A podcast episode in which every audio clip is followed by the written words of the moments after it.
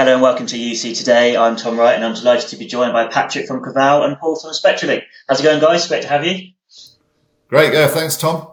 Great to Morning, see you. Tom. Very well, thanks. Yeah, great to have you both. And we're going to be talking about uh, empowering frontline workers today. And this is um, it's good timing for Spectralink, actually, Paul, because you've just recently launched a new generation of DECT phones. So I think that might be a good place to start. Could you talk through the rationale behind the launch and what you're looking to bring to the table with it? Yes, especially like we're 100% focused on in-building mobility solutions. Uh, it's what we live and breathe. Uh, we have a 30-year plus track record in, in delivering those solutions uh, using Wi-Fi and DECT. Um, we see uh, prevalence of DECT in uh, a lot of the European uh, markets, but also Wi-Fi growing in, in, other markets and overseas. Yeah, in, in, developing these new S series of handsets, we really wanted to focus on making it easier to do business with. Uh, so rationalizing the handsets down from a choice of nine to a choice of three, uh, making them easier to buy, easier to sell, uh, rationalizing also the uh, accessories uh, around them. So having a common charger for all three handsets, having common belt clips and swivel clips uh, for all three chargers, and also rack rack chargers for some of the larger installations. Well, we also know that you know people's expectations are higher today. Uh, there's a requirement for a modern user experience. Uh, so these new ha- uh, S series handsets have much larger displays, uh, 2.4 inch color displays. That makes them far easier to use. Uh, so we've, we've got people working with the handsets. Uh, now you know, it's much easier to handle calls, to find colleagues, to, to bring colleagues into the call. but it's also easier to look at their task lists, uh, jobs to be done. A lot of our users have uh, actions and tasks, uh, very task oriented, and they use the display to look at their list of list of tasks. Could be messaging, uh, could be alarming from people or from platforms. Uh, so we have people using them in factories, so maintaining equipment, uh, repairing equipment, uh, and just the, the, the, larger color display makes them far more intuitive. Not only the, we have a larger display, uh, but we also have focused a lot on crystal clear voice quality, particularly in uh, those harsher environments, you know, extremely noisy factories, uh, production lines running full speed, lots of noise uh, going on, lots of dust and grit in the background. And yeah, having clarity of communications is key. Um, a lot of our users are working security um, scenarios. So be able to get your message heard uh, with with intent and with with the clarity. So the handsets have uh, enhanced processing, uh, far improved processing uh, for crystal clear voice quality that can handle different environments, like to the very uh, noisy factories, uh, but also in, in quiet, uh, quieter places. And with, with the, yeah, I think you appreciate the beautiful design, innovative design. We, we focus on making them lightweight, so they're easy to, to carry day in, day out also, we haven't sacrificed beauty for hardness or ruggedness. So they, they come with the Spectralink uh, stamp for uh, durability and ruggedness. So they have higher IP ratings, so that they can be dust proof and even submergible in water um, to a high IP rating. And uh, they, they've been designed to withstand yeah, the, the, daily wear and tear of a factory floor or a warehouse or a, or a retail floor. So they can be dropped onto steel or concrete floors and they've been designed to withstand impact. Um, so we design them to last for longest in the market. So we think it's really important that yeah, they're, they're not devices that you buy uh, and then have to throw away and um, buy again. Yeah, every six months. Yeah, these are designed for longevity. And on the back of that, we we offer up to a five year service plan, um, in, including some accidental damage. Um, uh, include yeah, as, as a, as a five year offer. So you've picked out quite a lot of the key features there, but is there anything else particularly innovative that you'd like to highlight? Yeah, so we're focused on supporting a lot of innovation around this move to UCaaS. Uh, so in terms of UCaaS, we're focused on integrations, really back to that theme of making us easy to do business with. So for example, we've, we've worked extremely closely with Microsoft to develop an end user secure sign in, sign out. Um, there's a menu that appears on our large, big screens on our, on our DECT devices. And actually now end users can sign in, sign out using uh, Microsoft multi-factor authentication without any admin assistance. Uh, so that's a, that's a nice differentiator. We don't have to involve remote admin or management, these are end users can sign in with their usual credentials uh, for Teams. So focus on making it easy. And we're working with other UCaaS vendors on similar uh, integrations. Secondly, I'd like to say we're innovating around cloud management. We have a lot of organizations, particularly those early adopters in the enterprise for cloud, such as large distributed retail organizations, large distributed manufacturing organizations with warehouses and offices and, and depots and factories. Putting all those together under a UCaaS platform is, is a key trend. And along with that, we're focused on AMIE, which is our cloud management platform.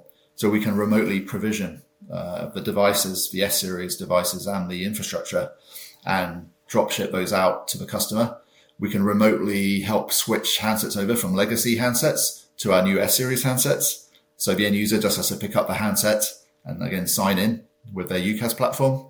And then we can also do the performance monitoring.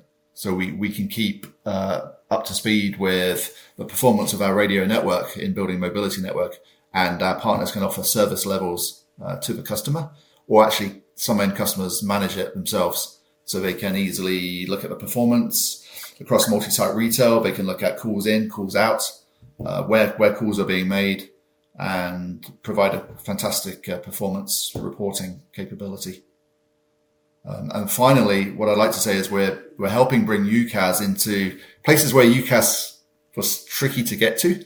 So there's a lot of legacy debt in Europe, particularly around Germany and France. There's a lot of legacy cable runs, like two pair and four pair digital cable.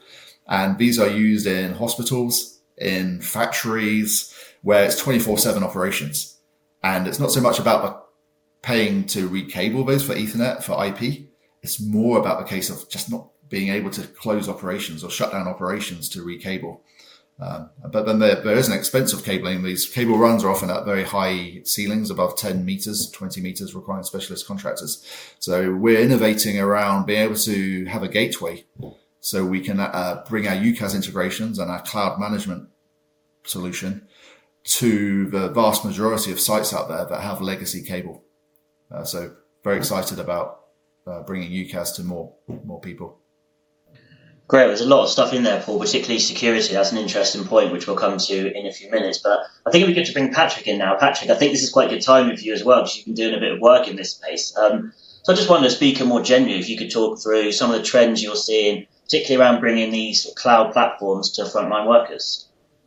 Yeah, you're right. It is. Uh, it's really interesting, and I've uh, spoken to Paul previously about what Spectralink is doing in the space. But I think it, uh, you're right. We, we've actually just commissioned some. Re- every year we run uh, enterprise research studies, so surveys uh, and focus groups of businesses, uh, and we've conducted one this year of a couple of thousand businesses across North America and Western Europe. and one of the questions we asked specifically was about the the, the composition of the businesses in terms of those different worker personas. Um, so looking specifically at frontline workers, whether they're a sort of fixed location frontline worker, as Paul was talking about, maybe in a warehouse or a manufacturing space, whether they're a, a mobile front frontline worker, so uh, out and about, maybe a construction worker going to different sites, as well as well as other office personas you'd expect, uh, office workers, high and low contact, um, and actually the it, this does, as you can imagine, vary by geography, but around 30 to 50% of the entire workforce is made up of frontline workers. It does, does depend on your definitions, but either of a, a fixed location or those who are mobile. As I said, varies by geography, so the actual proportion of frontline workers is, is higher in the US compared to European markets, but it does also, as you might expect, uh, depend on the particular vertical you're looking at. So frontline workers make up this this significant proportion of the workforce um, and ensuring that they have the right tech to feel connected and uh, part of a business and constantly sort of in the loop is obviously a big focus for a lot of organizations. And I think one thing that we have to be honest about in the industry is traditionally, so software platforms, if you look at uh, communications or CRM or collaboration or productivity, they have been much, they've had much more penetration into the, the office worker space, the, the desk bound worker space. Um, but what we've seen recently is as some of those geographic markets that I talked about, when you look at the US or the UK or some of those Western European markets, if you look at cloud communications, unified communications, for example, the pe- penetration rates are increasing. So we're above 40% penetrated of cloud solutions into the overall business base in the US, similar in the UK, and it slightly less, but varies around Western Europe. And what we've seen is those uh, unified communications providers now looking for areas to differentiate uh, their offerings and, and, find new opportunities. And, and frontline worker personas uh, are now a key uh, sort of focus. And uh, while I was doing the sort of background research for this, I saw a there's a Harvard Business Review uh, study that said that uh, they'd, they'd done a survey and 86% of frontline workers wanted better technology. Um, so I think it's it's one of those areas that potentially it's been slightly neglected by by software providers. Um, and if frontline workers aren't included, it can lead to problems like shadow IT, where staff are using sort of unsanctioned platforms that can't be managed as easily. Uh, and this can lead to information loss, or as, as Paul was saying, in sort of compliance, secure industries, regulatory and compliance issues. So it's becoming a really big focus for the industry, the, the frontline worker space. And you mentioned that it does sort of vary depending on which vertical you're looking at. Are there any particularly interesting verticals you've sort of seen for your research and any key trends that you've picked out? Yeah, so so I looked into the data. So we get this split from the uh, businesses that we've spoken to by what vertical sector they're in. So in terms of the, the composition of any business, as you can imagine, there are particular verticals where there's a greater proportion of frontline workers. So uh, as I said, I was looking through the data earlier on uh, retail, construction, hospitality tend to have a higher proportion of frontline workers in their businesses. Uh, and industries such as information and technology, financial services, and insurance generally tend to have a higher proportion of uh, office or desk-based workers. Now, obviously, there are nuances in that. There are exceptions that uh, that don't conform to the, the sort of general rule there, but but that would be something we've seen. Um, and I, I wanted to just, uh, I think it goes one stage further than that as well. So even within frontline workers, there are types of frontline workers that have a greater requirement for cloud and software platforms um, that, than others. So, for example, if you think of a, a construction worker, they might have less demand for a communication software platform, for example, than a frontline retail worker. So, a frontline retail worker might need to be inputting customer data, interaction logs, and that gives them a, a more pressing requirement for some sort of cloud software application because they need to effectively store that data centrally and share it with the wider organization. So, as I said, I think there are exceptions to the rule, but I think the way to think about it is if any data within a, a worker's day to day life, so whether that's customer data, logistics data, or workflow data, those users that handle that in whatever form it might be need software tools to be able to help uh, help them store this, help them disperse it to the wider organization. Um, so as well as uh, sort of on the vertical side, there are specific personas even with frontline workers that have sort of greater demand for, for software. Yeah, it's interesting how much nuance there is around the term frontline worker. Patrick, you kind of explained it quite well there, how many different sort of variations there can be of frontline working. And um, I think actually, Paul, this plays quite nicely into my next question. You put quite a big emphasis on um, on security for the frontline workers with this launch. I wonder if you could talk us through sort of how and why that's so important. Yeah, a lot, a lot of our users are, are working in dangerous environments. Uh, so we support security officers and guards working in jails and prisons uh, around the world. We support nurses and medical teams working in secure, security hospitals, psychiatric hospitals, um, where, where worker safety and security is key. Uh, we also have users in, in industrial settings, uh, like construction sites, work, working even across nuclear uh, power stations uh, that are working often on, on their own. And we emphasize on lone worker safety and security. So what, what we have in our, in our handsets across the Wi-Fi and uh, handset range uh, are uh, security uh, accessories options like red alarm keys. So you can uh, press the red alarm key and act and, and get first response help. Yeah, get get first responders to to to you.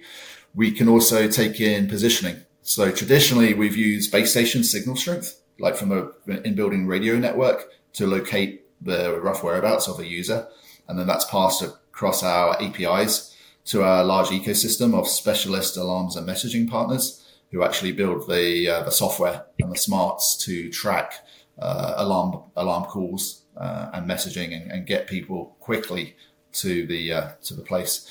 Uh, the innovation we're building into the handsets is we we have partners that support uh, RFID, particularly in prisons, so you can locate the whereabouts of the staff and also the direction of travel they've moved from one um, ward to, to the next. We also have built in Bluetooth across our Wi-Fi um, and, and S series, so we're going to be using BLE and Bluetooth to get to have more precise uh, location positioning. Uh, but yeah, safety and security is a, is a key use case uh, for us. Also, on the high end handsets, we have motion detection. So if someone somebody's fallen down on a construction site, or if someone's running uh, in a in a security setting, that can automatically trigger alarm calls. Uh, so that that then is picked up, and we can deal with the situation. Uh, we also have the pull cord alarm. So typically, security officers will have the devices tied to their body, and if someone tries to rip the device and, and take the device from them, it triggers an automatic alarm. Yeah, I think it's great to see that kind of right at the forefront of the innovation. It's really good to see. Um, for my final question, actually, I think it's always nice to, uh, to put the analyst on the spot. So I'm going to finish off uh, with Patrick and just ask you to kind of you know, maybe look into the future and see what we you think we can expect to see from uh, you know, the big vendors in terms of um, empowering frontline workers, and anything you expect to see become particularly important as we head in towards the new year. Yeah, well, thanks, thanks for that, Tom. Uh, as always, no, I, I, think it is becoming an increasing focus for for everyone in the industry. So if we look, let's look at specifically uh, my sort of area of focus, which is unified communications and collaboration. So the the majority of the leading vendors in the market I don't think would argue that they've had the majority of their success in in in that office worker desk desk based worker space. But I think over the last 18 to 24 months, you've heard a lot more about specific use cases designed for frontline workers um, as they try effectively to, to leverage this sort of underserved section of the market. Um, so if, if, if, we look specifically, let's look at uh, sort of three big vendors. At Microsoft, first of all, Microsoft launched uh, Microsoft 365 for frontline workers. Uh, so that's like a, a, tool, a suite of tools designed to better cater for sort of mobile workforce. Um, and that's also, they've combined that with the commercial packages. So their F series of licensing, so the equivalent of sort of an E3 or an, uh, an E5 package, uh, but with F specifically focused on frontline workers. So that's with additional tools across training, communications, data entry. Um, and specifically within collaboration, they've got Microsoft Teams for frontline workers. So Teams has obviously had huge success in that office desk-based worker space, but they've created a tailored version of Teams and it's got specific features um, like shift scheduling and task management. So just like Paul was talking about with, with the DECT series from Spectralink, you have to have features that uniquely help the frontline workers. Um, in terms of what's to come in the future, and as as I was sort of researching what everyone's doing in the space, I mean, I'm a real sucker for any um, sort of emerging technology, and I think potentially the the wearable space is a really interesting sector for frontline workers. So obviously, we've seen Microsoft Hololens. And, and Cisco as well have been doing some really interesting stuff in this area in partnership with um, with Google Glass. So that's effectively wearable tech where you, you will be able to, as a frontline worker, have some sort of data augmented over your vision. So whether that's um, data about schematics of a machine or a, a, video call with a, with a colleague to talk you through some sort of process on the front line and they could be based in a in another location. I know Zoom have looked at that as well. So the other major player in in the collaborative space. So they've got Zoom phone and they've put loads of frontline focused features into their collaboration application. But they've got a partnership with RealWear, so effectively you can have a device like a headset or a helmet uh, and communicate and collaborate in real time whilst augmenting some of that data into into your vision or into your audio when you when you're not at your desk. So I think that there's a lot of uh, sort of very specific features that you might see within applications themselves, communications applications. So stuff like push to talk, uh, hands-free comms, shift scheduling, as in within the Microsoft Teams solution, specific location services. Interesting what Paul was saying about RFID and the location services there. That could be a really interesting space. So we're seeing lots of specific development within the the unified communications and collaboration platforms. But if the, the one that excites me most is the idea of me wearing my, my glasses and being able to fix my internal plumbing, even though I'm not a specific frontline worker. So I think there's a, there's a lot of use cases there that might be uh, really exciting in the future. Yeah, it's yep. a really interesting split, and it's nice to see, like you said, Patrick, those innovations dedicated to the frontline workers. Um, I'm a bit like you, a bit of a sucker for emerging tech, so I think anything augmented is going to be really interesting over the next few months, and it will certainly be interesting to see how that plays out. Um, perhaps in a year's time, we'll have this conversation again, and there'll be something huge that we haven't even discussed uh, that comes out. But in the meantime, guys, it's been great talking to you. Thanks so much for joining us. Thank you. Pleasure, Don. And thank you everyone for watching. If you enjoyed this video, please give us a quick like and a share on social media, and we'll see you next time.